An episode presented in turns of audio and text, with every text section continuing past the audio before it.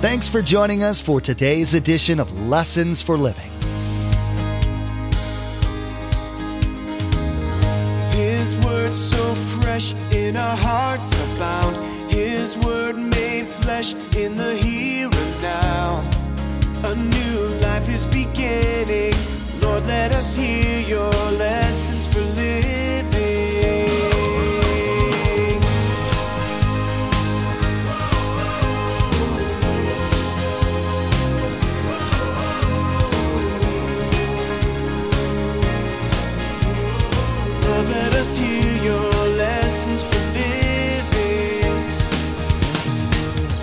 Right from the start of ministry, Jesus started showing us what connecting, what community looked like. He didn't go off and just do his own deal. He began by choosing these 12 men that he would spend the next three and a half years with, working together. Paul understood this, Romans 14 7. For none of us lives to himself alone, and none of us dies to himself alone. Very often, when people read about Jesus' life, they focus only on the things that he said. They understand the importance of listening to and putting into practice what Jesus said. What gets overlooked sometimes is realizing that how he lived his life is something to be mimicked as well. Pastor Mark will be teaching about the importance for the Christ follower to be connected to a local church. Even more than that, the Christian should be relating to their fellow believers on a personal level. He'll help explain why just seeing someone once a week will not help your spiritual growth. Remember, there's quite a few ways to receive a copy of Pastor Mark's teaching. He'll be sharing all that information with you at the close of today's broadcast.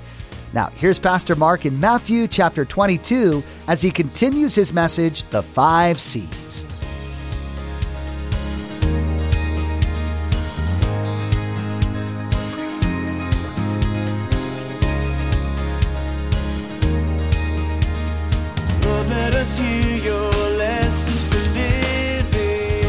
We're just presenting to you the five core commitments here at Calvary Chapel in Melbourne, Florida.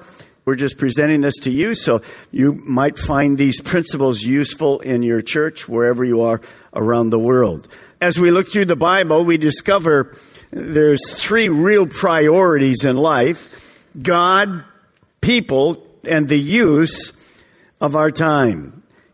Nothing else really matters because those are the things that we have to our uh, account right here a relationship with God, a relationship with people, and how we use our time. Money isn't really important. Actually, the best thing you can do with money is use your time wisely because the most valuable thing you have is time, not money. Nobody can get more time. This is what we have. And so we'll see this through the principles. One time a man came into a village and asked an old man living there, any great people born here? And the old man said, no, just babies. That's true, whatever village you're looking at this around the world. Uh, great people are not born. Great people are made. Great people are made by Jesus, by becoming disciples of Jesus.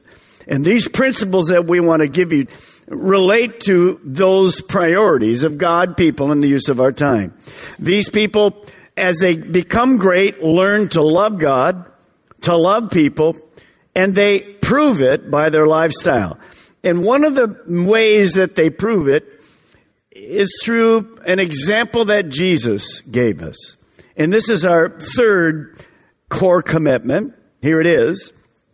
Connect to others in personal, vibrant relationships. Let's turn in our Bibles to Matthew chapter 22, if you will. Matthew chapter 22, and we'll start down there in verse 36. One day, Jesus came. He loved to be around people. And because of that, people had access to him. That should be true in all of our lives. And because of that, when they had access, they had questions that they'd like to present to Jesus. In verse 36, we begin to see this dialogue. Teacher, what's the greatest commandment in the law?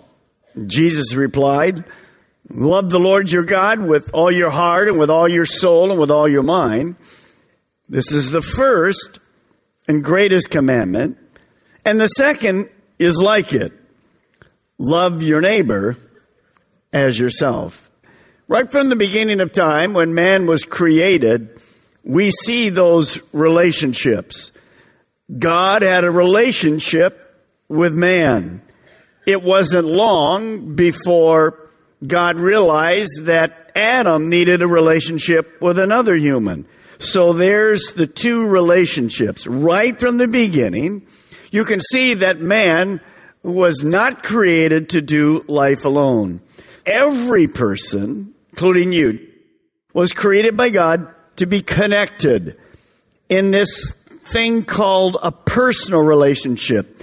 Uh, vibrant, not dead, but active to God and people. Now remember, the church is not a building. It's not a denomination. It's not an organization, actually. A church, by definition, is a living organism. A body of believers, of people, of followers of Jesus Christ who are here to simply carry out the purposes of God on earth. And you know the church really has three very simple upward worship of God, inward the discipleship of man, and outward evangelism, taking the message of the church to the world. We learn two other principles. Connect has to do with commit and celebrate. See, everyone here has at one time or another made a commitment to something and then really didn't follow through. We've all done that. A commitment to diet, to exercise, to watch less TV, to spend more time with the kids, to uh, work on your marriage, be cons- more consistent on our devotion time, go to bed earlier, read a new book every three months, and on and on the list goes. I made us all feel guilty just as I read that list. Now, when we make that commitment, we were challenged or convicted by God's word or friend or something we read. We just didn't pick a commitment out of the air. We were challenged. So why do so many of us fail to keep those good commitments? The weakest link breaks the chain, that commitment. If you and I are not in some kind of vibrant personal relationships with other Christ followers, that are open and honest enough to keep us accountable, then we'll always struggle with keeping our commitments, no matter how committed we think we are. And certainly, when I'm not committed and I fail in that area, you won't hear me celebrating. Because, to be honest, I don't feel good. So, here's something you need to understand being committed is not enough. We must also be connected. Being committed is not enough.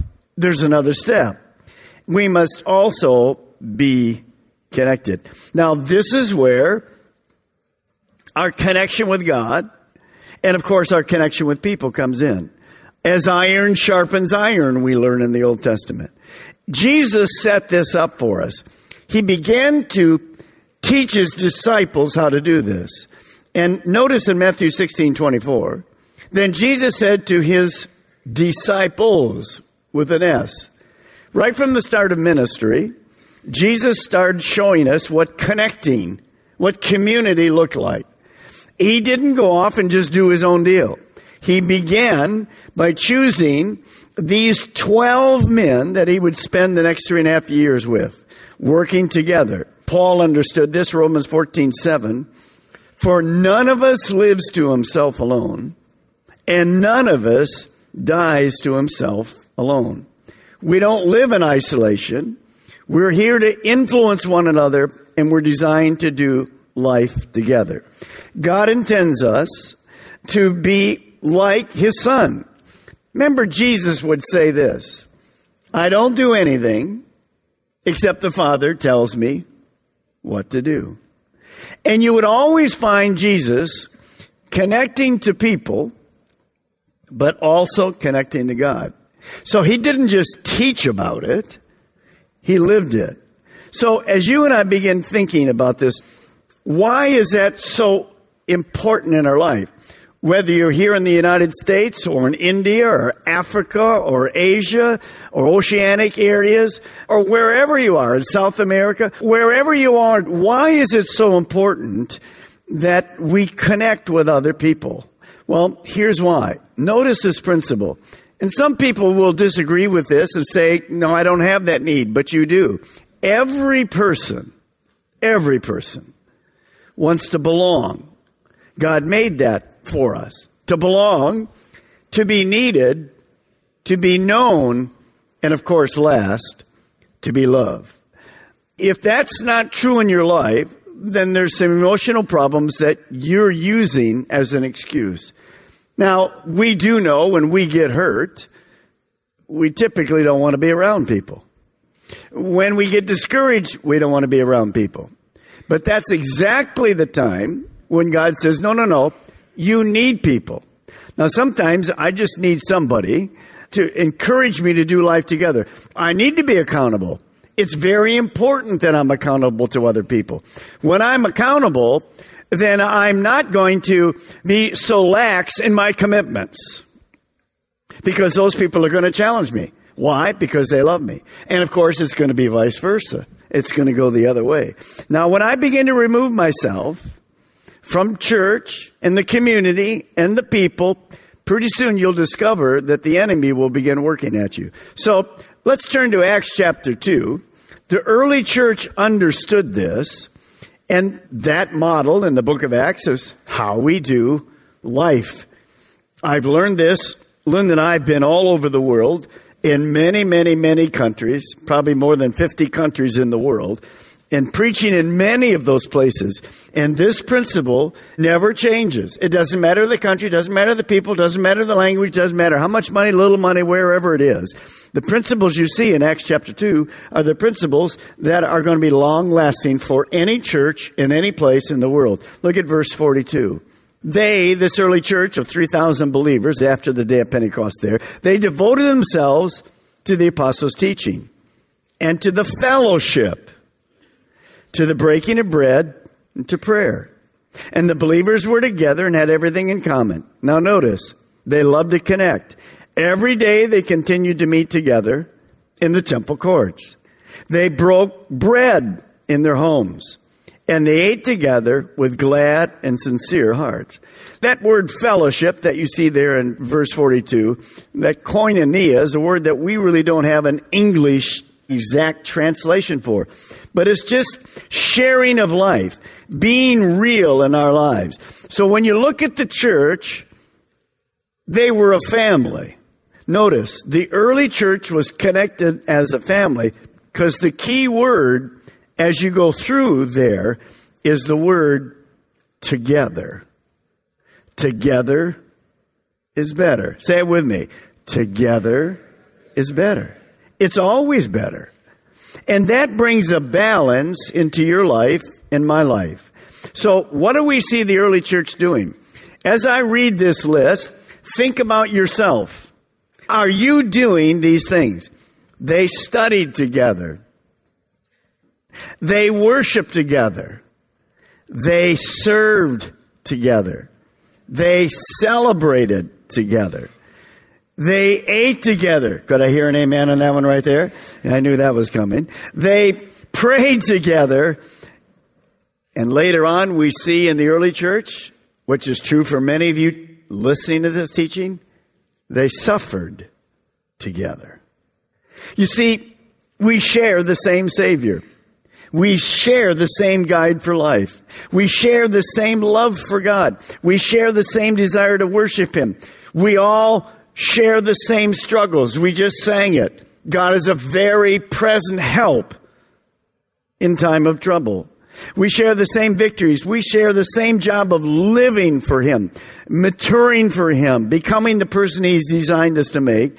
We share the same joy of communicating the gospel to others and seeing people come to Christ as they do at our services.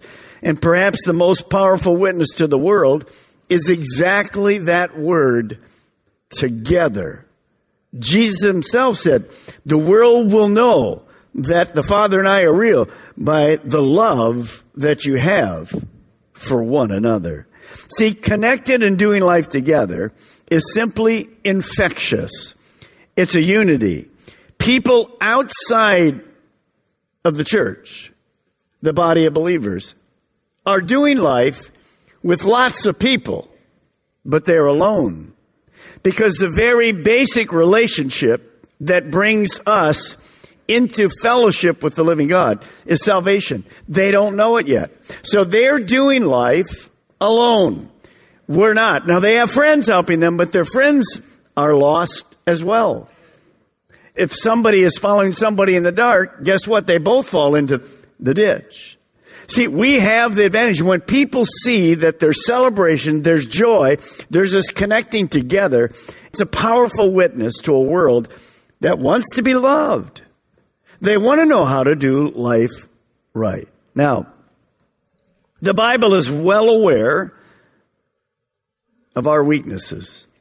Your weaknesses, same as mine. Look at Hebrews 3:12. Notice what it says. See to it, brothers, that none of you has a sinful, unbelieving heart that turns away from the living God. Now, why would the writer of Hebrews write such a verse? That's pretty much like a negative verse. Well, he wrote it because it's a warning. He wrote it because he was seeing it in the Hebrews in those days. See, here believers are warned about a heart that turns away from following God. The goal is for no one to fall away and head off their own way, to be prodigal sons and daughters. Now, you and I know enough that this happens not like this. This happens over time. People just get out of the habit of that togetherness in all those areas I just talked to you about. And there's no one there to kind of correct them, to encourage them, to bring them back you can just stop for a moment and think of people that used to worship with you, used to be in a small group with you. And I guarantee you, if you've been a Christian a long time, at least four or five years, you can think of a couple or an individual or a face or name comes to you right now, they're no longer in church. Now, how did that happen? Well, it isn't that the church failed. It's the enemy got them what? Unconnected, separated. And before long, what happens? A hard heart. A heart that isn't open. Now, the solution to that problem is given to us in the very next verse. Look at it, Hebrews 3:13. But encourage one another daily, as long as it is called today, so that notice the goal, none of you may be hardened by sin's deceitfulness. That word encourage is an interesting word in the original language. To urge, to exhort, to confront. Whoa. Well, Ephesians 4:15 says what? Speak the truth in love. Remember, we talked about people that are condemning, legalistic. No, that's not what this is talking about. Everyone here loves to be encouraged. So that word means to urge, to exhort, to comfort, to come alongside, to spur into action. Notice, being connected helps us to be real. It helps us to be authentic. And because of both of those, I'm going to get loving.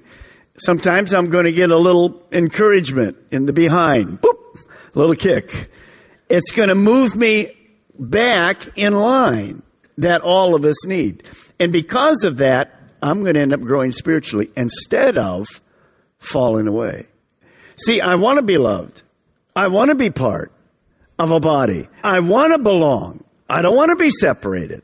But the enemy knows how to separate us. And he'll do that, as I said, through hurt feelings, through discouragement, through misunderstandings, unforgiveness, all kinds of things. So, as you're listening, get connected. Be connected. Linda and I do that. I'm connected to the elders every other week. That's my small group. I'm connected to the pastors. We're connected with lots of friends and neighbors because you want to be connected. We're connected in many ways. Get yourself connected. say, well, Pastor Mark, I'm not really sure that's for me. Guaranteed. It's for you. Whatever part of the world, get connected, stay connected together. Not long ago, there was an amazing article in one of our cities. The article was on the front page, and it was a picture of a full grown woman who had her ear on the chest of a full grown man. It was an interesting picture because here's this woman with her, her ear on the heart of a full grown man. And there was no really explanation or caption on it until you got farther down. And this is what it said. The man had received a heart transplant from that woman's younger son who had died in an accident. What was she doing? She was listening to the heartbeat of her son. That's amazing, isn't it? Let me ask you when Jesus was here on the earth, if you could have put a stethoscope to his heart, what would the heartbeat be of Jesus?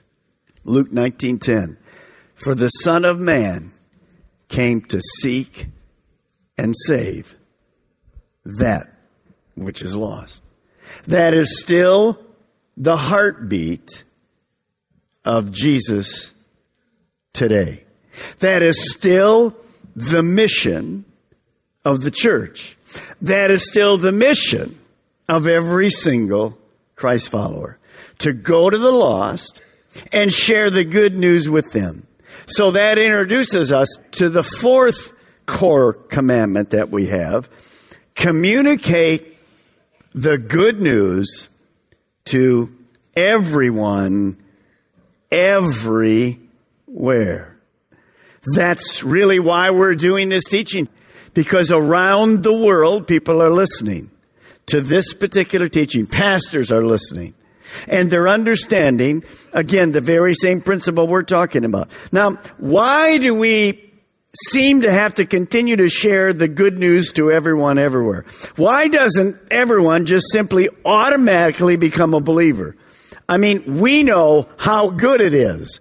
Why isn't it like a no brainer, we would say here? Why isn't it just automatic? Well, because there's an enemy that is called the great deceiver in our world. Notice the way Paul writes it 2 Corinthians 4 4. The God of this age, Satan, has blinded the minds of unbelievers so they cannot see the light of the gospel so, as we learn from 1 John, they remain in the darkness. Why?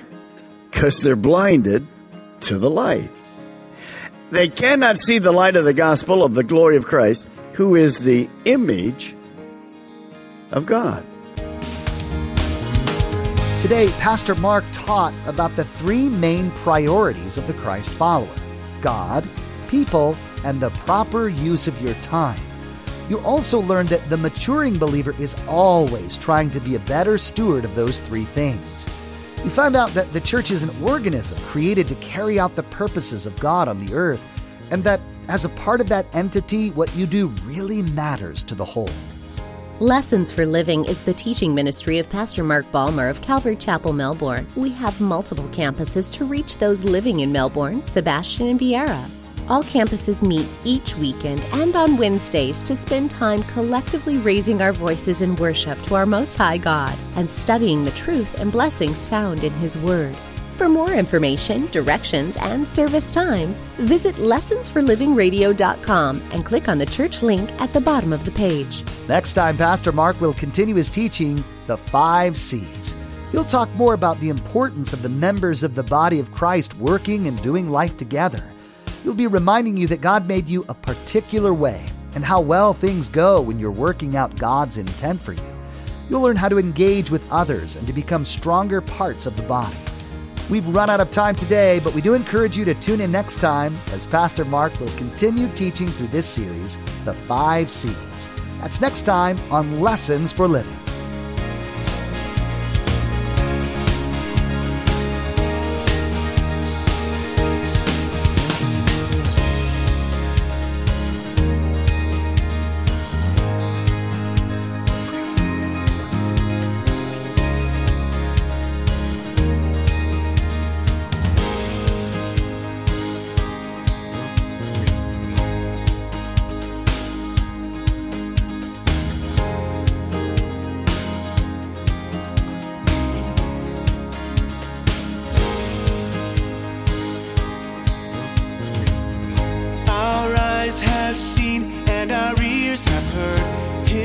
Word made flesh in a herd